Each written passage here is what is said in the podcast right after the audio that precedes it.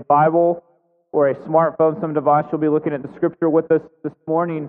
We'll be at the end of Ecclesiastes 1, working our way into Ecclesiastes 2. If you're turning in Scripture, Ecclesiastes, you get to Proverbs and Psalms, go to the right. If you get to Isaiah, go just a little bit to the left. It's nestled in there, in between them. So, listen, we started Ecclesiastes last week. If you haven't been with us much, we do kind of tend to preach through books of Scripture, chapter by chapter. Ecclesiastes is a little bit unique in that it's Old Testament wisdom literature. Wisdom literature is not something that we have a lot of modern experience with. It's something that we have to work a little harder to grasp and to glean and to understand. And so it might be helpful if you weren't here last week to listen to the introduction sermon. The introductory sermon just kind of lays a little bit of groundwork. We'll try to hit on some of that week in and week out, but it's one that it might be beneficial to go back and listen to. Just a couple of pieces as we recap. One is Proverbs kind of lays out the rule of life, like the norms, the standards, the expectations. Ecclesiastes comes in and fills in the gaps and says, hey, here's the exceptions. When life doesn't go as planned, Ecclesiastes says, I told you, right? Like, those things still happen. We live in a broken and fallen world. A couple phrases that we will see often in Ecclesiastes. One is the idea of vapor or vanity. And what the author of Ecclesiastes, this anonymous book, what he's trying to say is it's not that life is without meaning entirely, it's that it's just really hard to grasp. It's like a flame or a smoke or a breath. You can see it, you can see a semblance of it, but you can't grab hold of it. It's difficult as we pursue it. The phrase under the sun that we'll see often in Ecclesiastes basically is saying in this day and age, in these days, right, not in heaven, under the sun, in this life, in the created order that we have, in these days. It's kind of laying out a pre-eternity and post-eternity dichotomy. And then ultimately the perspective of Ecclesiastes is he's going to take on kind of the character of someone who would not deny the existence of God, but if you were simply observing the natural world around you and making observations on what you can see and taste and touch and feel and know, how would someone maneuver through life, right? They're not denying a creator, but if they're not walking intimately with the Lord. And so this book wrestles with a lot of hard things that we see in our own experience, in the culture around us, as people want to dismantle and pull things apart. That it's going to ask the question of how do we maneuver through life, right? Knowing that there is going to be an end of that life. And so the question I want us to start with this morning is what satisfies us, right? Like this morning, what satisfies you? And one of the interesting things we're going to have to do in Ecclesiastes is we will look at it in pieces over the week in multiple sermons, but really Ecclesiastes needs to be seen both in piece and as a whole. And so there's a part of it that we will be left wanting a little bit week in and week out until we have worked our way through the whole book. Asking the question of what satisfies you is particularly poignant during the Christmas season, right? As you have kids or grandkids or those around you that you would be looking at going, hey, what are you asking for Christmas, right? That's a question that everybody's kids get asked this time of year. Or maybe you go back to your own childhood, right? And that first time, right, where you really remember, like, not just I want something because I want presents, but I want it. Like, there's this, like, you're willing to give up future Christmases. You don't really mean that, right? But you make that promise, right? That thing, what do I have to do to get it? Whether it was, right, a bike, whether that was maybe your first gun, right? Like some item that you felt like I'm probably not quite should be getting this, but there's a chance. And I desperately am longing for it. I want it. I feel like I'll do anything for it. And then you got it, right? Like maybe you actually got it. And today, it's a good memory, but whatever it was did not satisfy for long, right? That it created a desire in you, right, to continue to pursue that feeling, right? Like you liked the feeling of getting it, of finally having it. But ultimately, what Ecclesiastes will tell us this morning is it probably has put you on one of two paths. One, it made you a cynic. Like, well, nothing satisfies me, right? Nothing matters, right? And you fit in line with Ecclesiastes. Or it puts you on a path of, I just want to pursue that the emotion of obtaining something, and there is pleasure, there is satisfaction, it's fleeting, so I'll have to do it again, and I'm just willing to do that over and over and over again, and you haven't, for whatever reason, been exhausted by that yet. Or maybe for a handful of you, there was this liberating sense of like, oh, that was devastating, it didn't satisfy me at all. Okay. And you actually saw it as the grace that it was, that things aren't going to satisfy you. And you maybe you've learned that lesson. And so there was some freedom in that and a grace in it, even though it was a bitter letdown, that it became both of those things. So we're going to pick up this morning in verse 12 of chapter 1 with just this kind of question of what satisfies, or what is it that this morning, if you could snap your fingers and a different amount of money, a different relationship, a different item, a different circumstance, a different locale, a different feeling, the return of something. If you can make it happen, what do you believe would satisfy you this morning? Let's pick up in chapter 1, verse 12. I, the preacher, have been king over Israel and Jerusalem, and I applied my heart to seek and to search out by wisdom all that is done under heaven. It's an unhappy business that God has given to the children of man to be busy with. I've seen everything that is done under the sun, and behold, all is vanity and striving after wind. What is crooked cannot be made straight, and what is lacking cannot be counted. I said in my heart, I have acquired great wisdom, surpassing all who were over Jerusalem before me. And my heart has had great experience of wisdom and knowledge. And I applied my heart to know wisdom, and to know madness and folly. And I perceive that this also is but a striving after wind. For in much wisdom is much vexation, and he who increases knowledge increases sorrow. So what we have here, we're going to stop momentarily, is kind of this intro that we had the author last week in the first 11 verses kind of laid out, hey, here's what's going to happen in Ecclesiastes. This morning we're introduced to the preacher or the teacher, whatever you want to call him, who we now kind of have an opportunity to just see his journal laid open, right? And so you're going to see his thoughts and his ramblings. You're going to see him make promises of what is going to come, and then he proves it. You'll see some proverbs sprinkled in. We see that in verse 15 and verse 18. And we just kind of see him struggle. He doesn't hold back any pretense of making sure that you think well of him. He's just very raw and honest here. So he begins by saying, listen, I want to find out what will satisfy me. And I have resources at hand. I have wisdom, I have knowledge, I have money, right? I'm going to go after this and see if I can find in this life what it is that would satisfy me.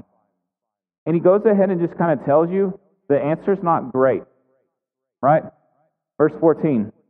I've seen everything that is done under the sun, and behold, all is vanity and striving after the wind. Verse 15, he leads with a proverb. What is crooked cannot be made straight. What is lacking cannot be counted.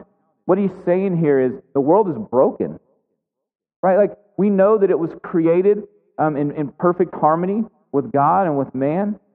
And yet here he's saying, but it is seemingly irrevocably broken, disjointed. Like we can't straighten it. We can see that it's broken. We can see that it's not right, but we can't fix it. We can't make there be more. We can't fix what is going on. And so he is going to just kind of lead us with this.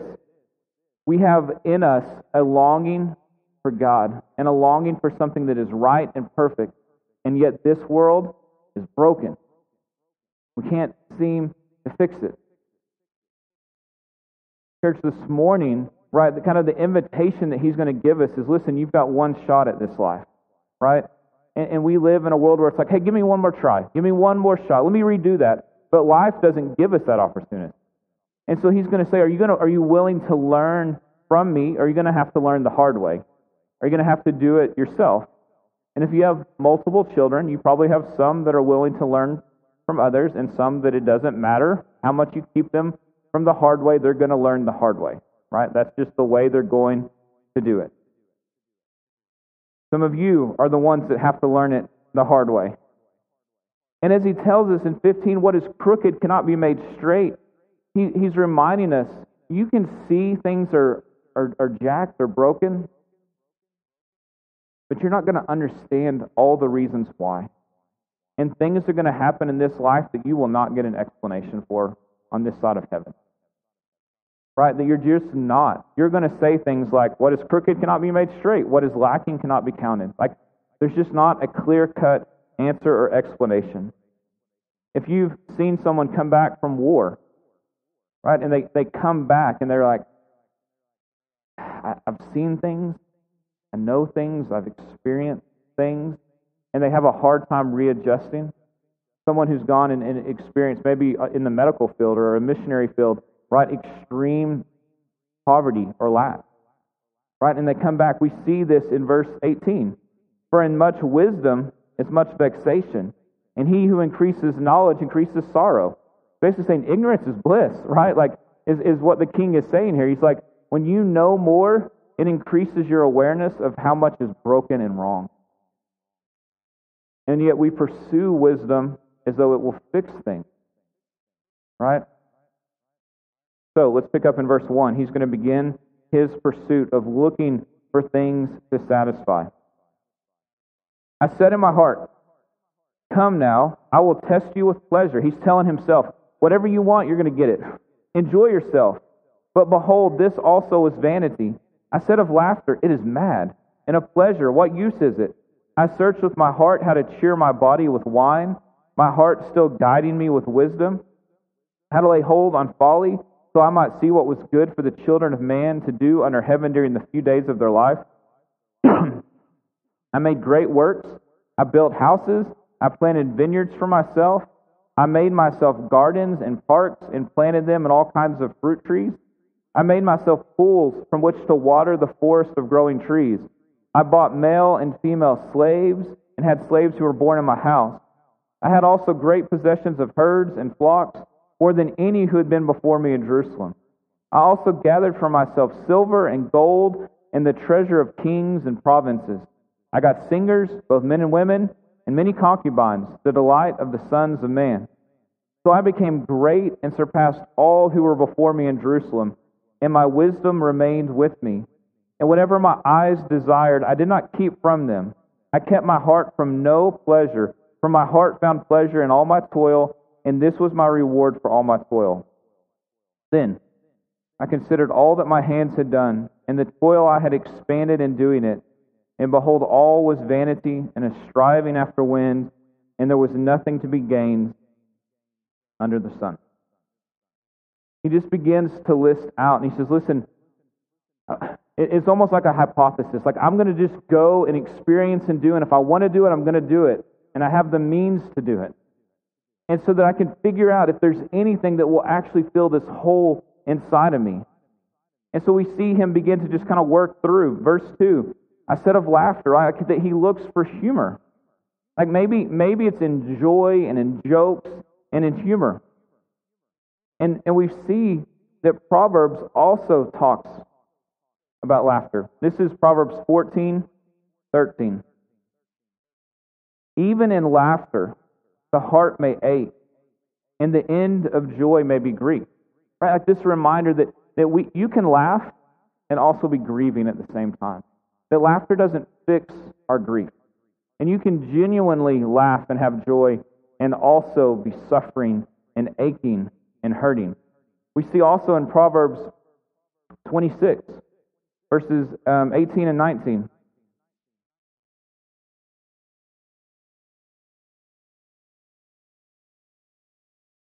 Like a madman who throws firebrands, arrows, and death is the man who deceives his neighbor and says, I'm only joking.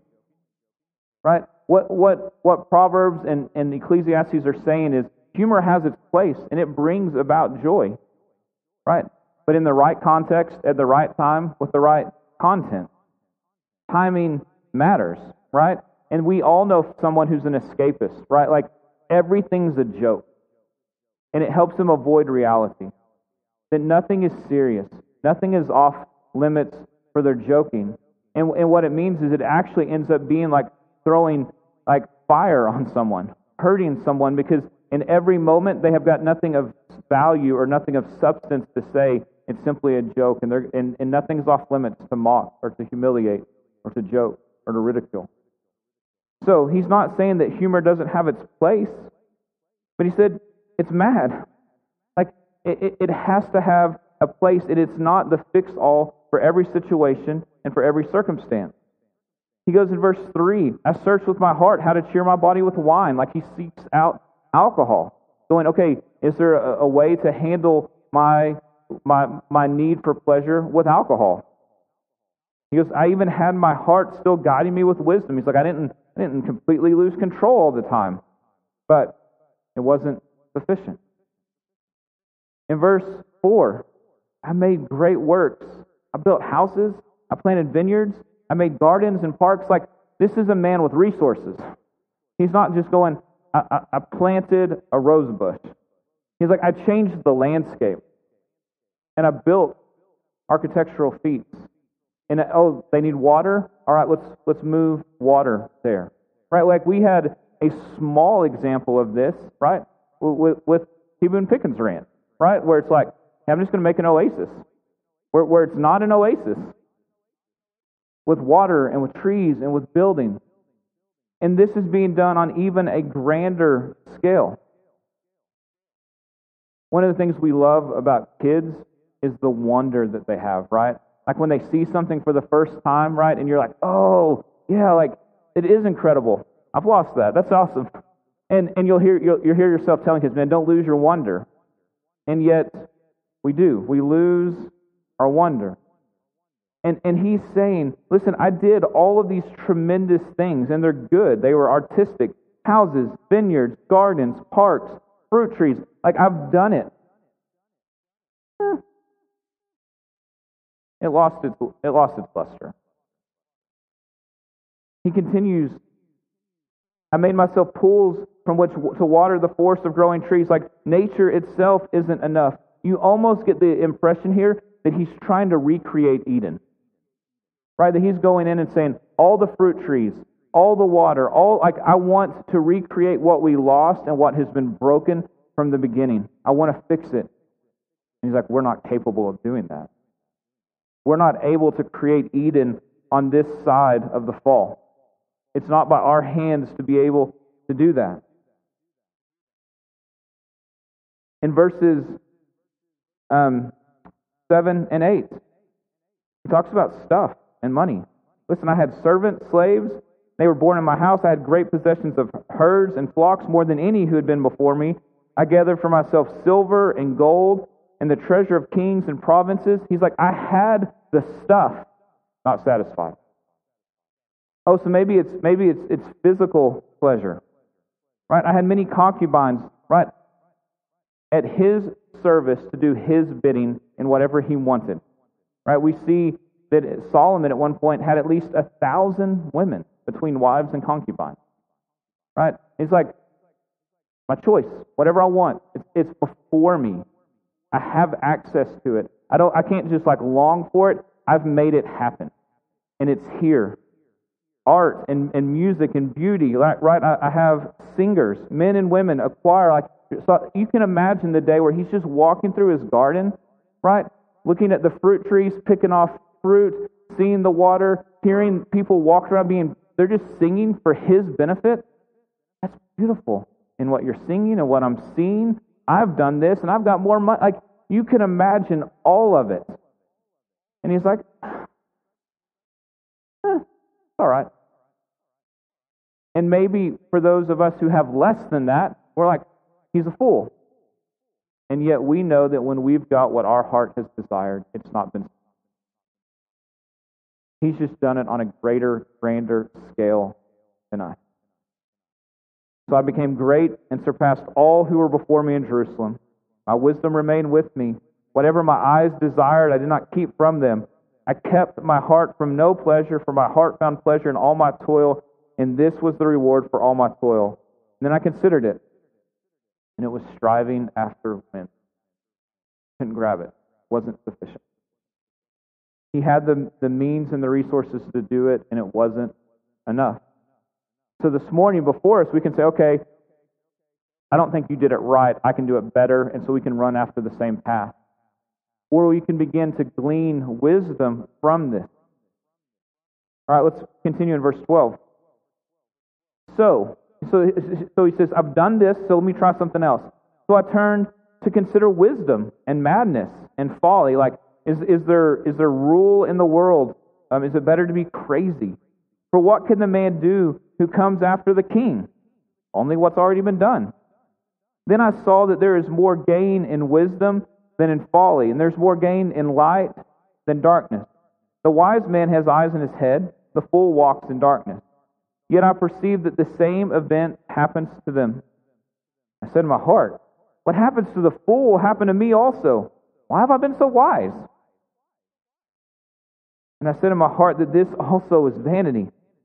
For the wise as of the fool, there is no enduring remembrance, seeing that in the days to come all will have long been forgotten.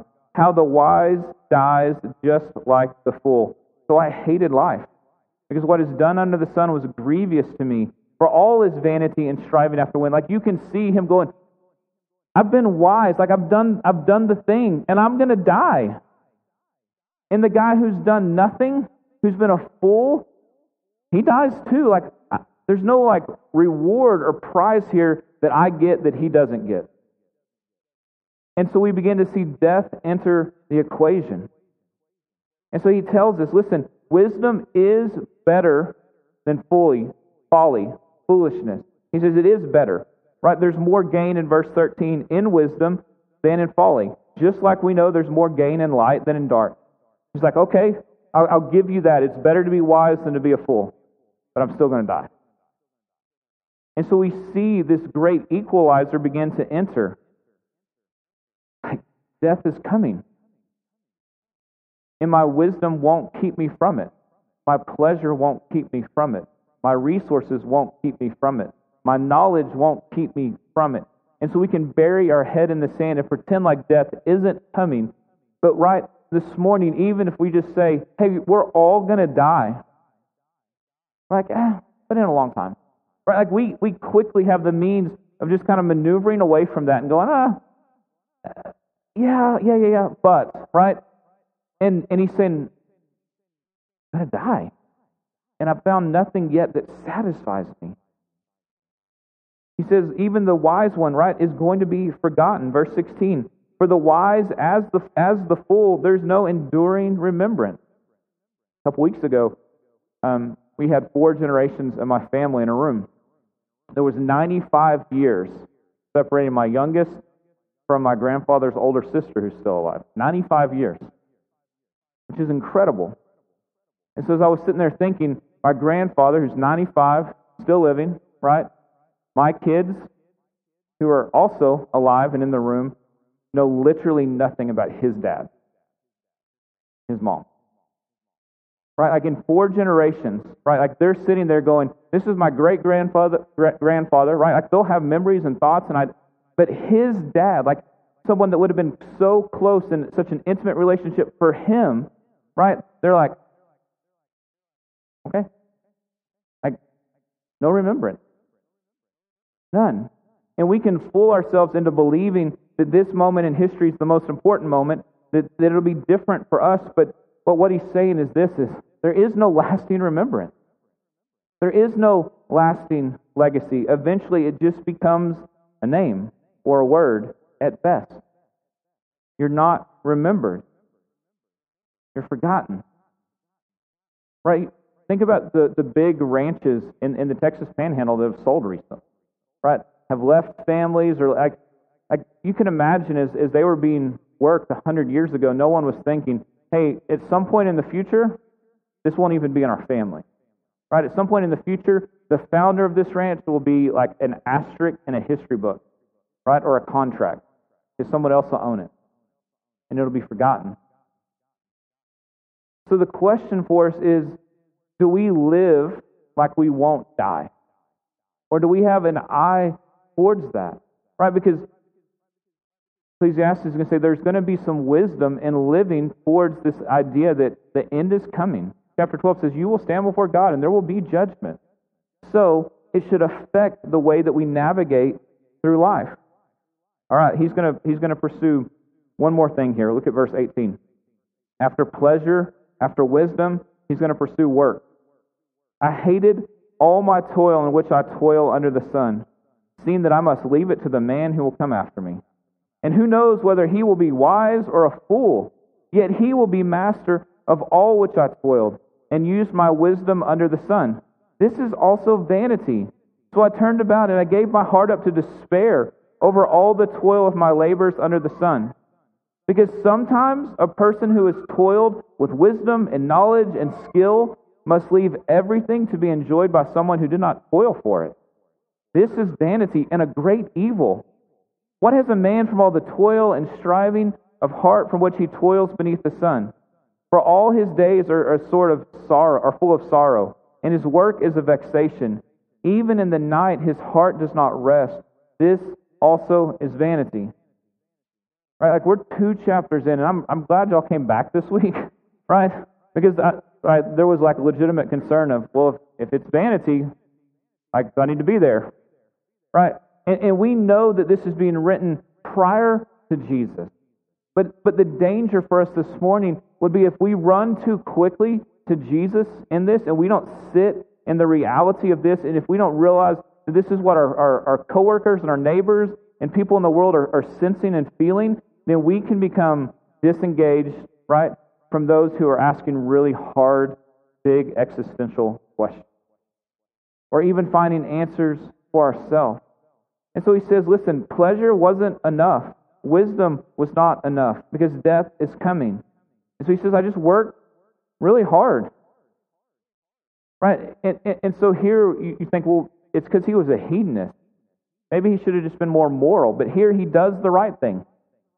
He does what we would say is the right thing, and it's not also sufficient. By his hands, he doesn't find the pleasure that he's longing for. So you can take this section of Scripture, and we've seen people respond very, very differently from it. Some will go, okay, I'm going to work and I'm going to pile up this big inheritance so that I can pass it on to my kids, so that I can pass it on to my grandkids, and set up my family for a long time. Generational changing wealth. And you'll see other people who are extremely wealthy say, oh, no. Generational wealth is a bad thing because you didn't work for it, so you're going to become a horrible person. And so you'll see folks who will say, well, I'll pay for your college, and then all the money goes away. Because you need to put in the energy and the effort, right? And both of those ideas would kind of come from here of going, well, what's it matter? Like I worked really hard and I was really smart and I did a good job and someone else gets to enjoy it. And that guy might not even be a good dude, right? He might not even be someone who will appreciate it. And you can imagine, he just says, this is a great evil. Like you can just hear the discouragement and the vexation and the struggle here. You can see this idea at play in our society, especially in sports. And I'm not talking money. Right? You see a coach or a player win a championship in any sport, and immediately the question goes, what are you going to do next year? Like there are major sports programs that they have like a 24-hour rule. Like after you win something, you can celebrate for 24 hours, then it's back to work. Like you've just poured your blood, sweat, tears, grime. Like you've lost, like you've done all these things to win this thing, and you can't even enjoy it because the competition just continues. Right? Maybe you feel this at work. What have you done for me lately? Right? It's great that you did this last year, but you want to eat next week, right? So you better keep working. Right? You still need a paycheck. This idea that it's never enough, it's never sufficient. For all his days are full of sorrow, and his work is a vexation. Even in the night, his heart does not rest. This also is vanity. So for you this morning, Which of these things have you been seeking as a means of satisfaction? Is it pleasure?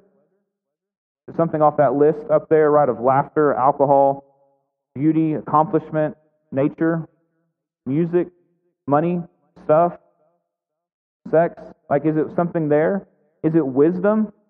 Has it been the effort of your hands and work? What is it? And maybe you're going, no, not me. My pursuit is Jesus. He's all that I need. He satisfies. And people who would pursue something off these lists, they look silly. But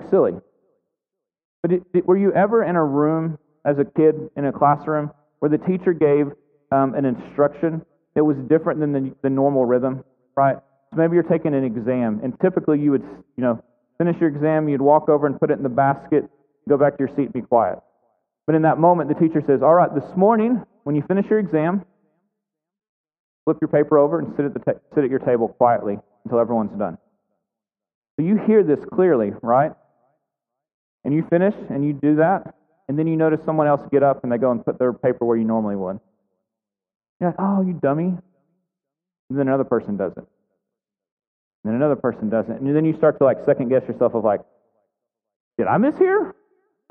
Am I the one that's wrong? And then when you begin to realize you're in the minority, right? Even though you know what is right, you begin to mimic what someone else does.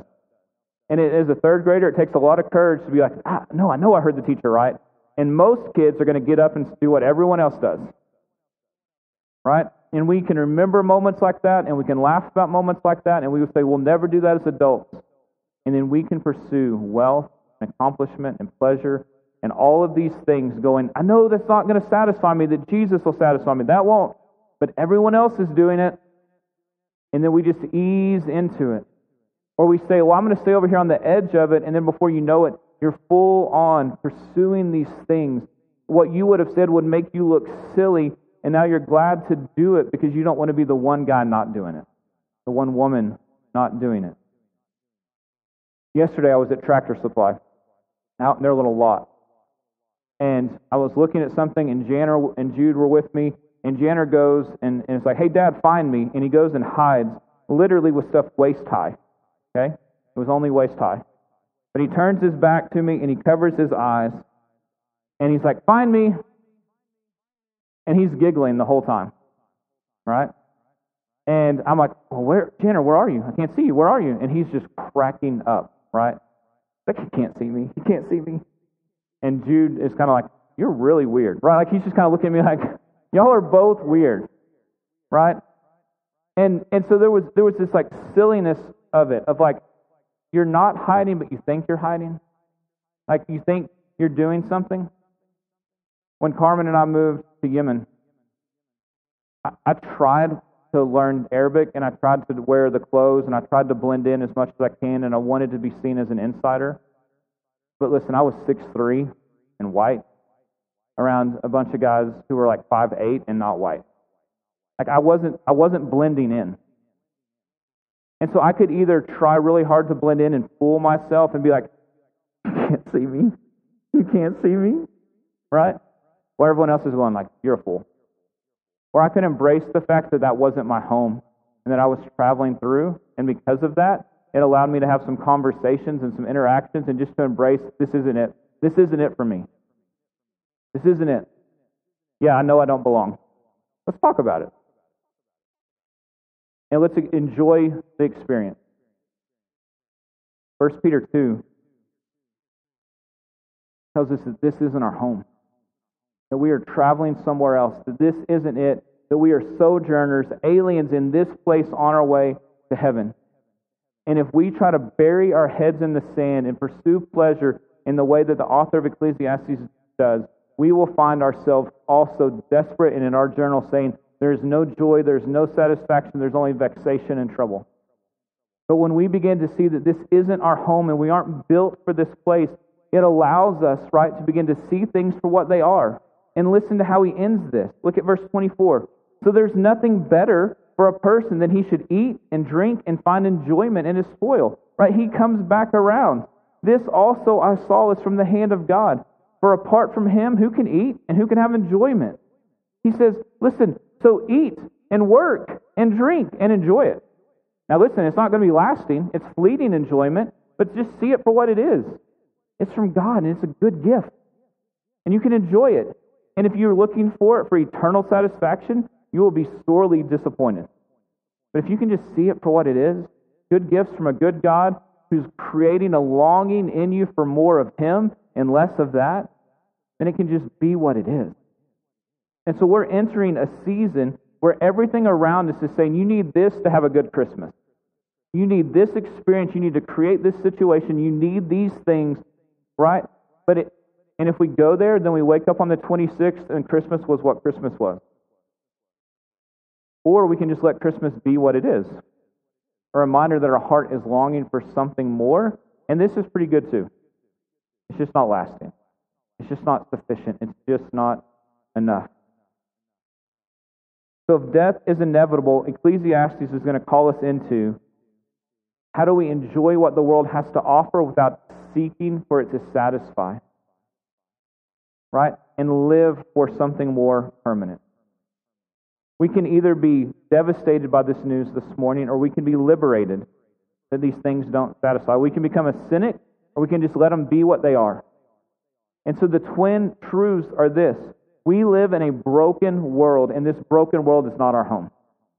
Both of those things are true this morning. That there's going to be brokenness around us until we are with Jesus for all time.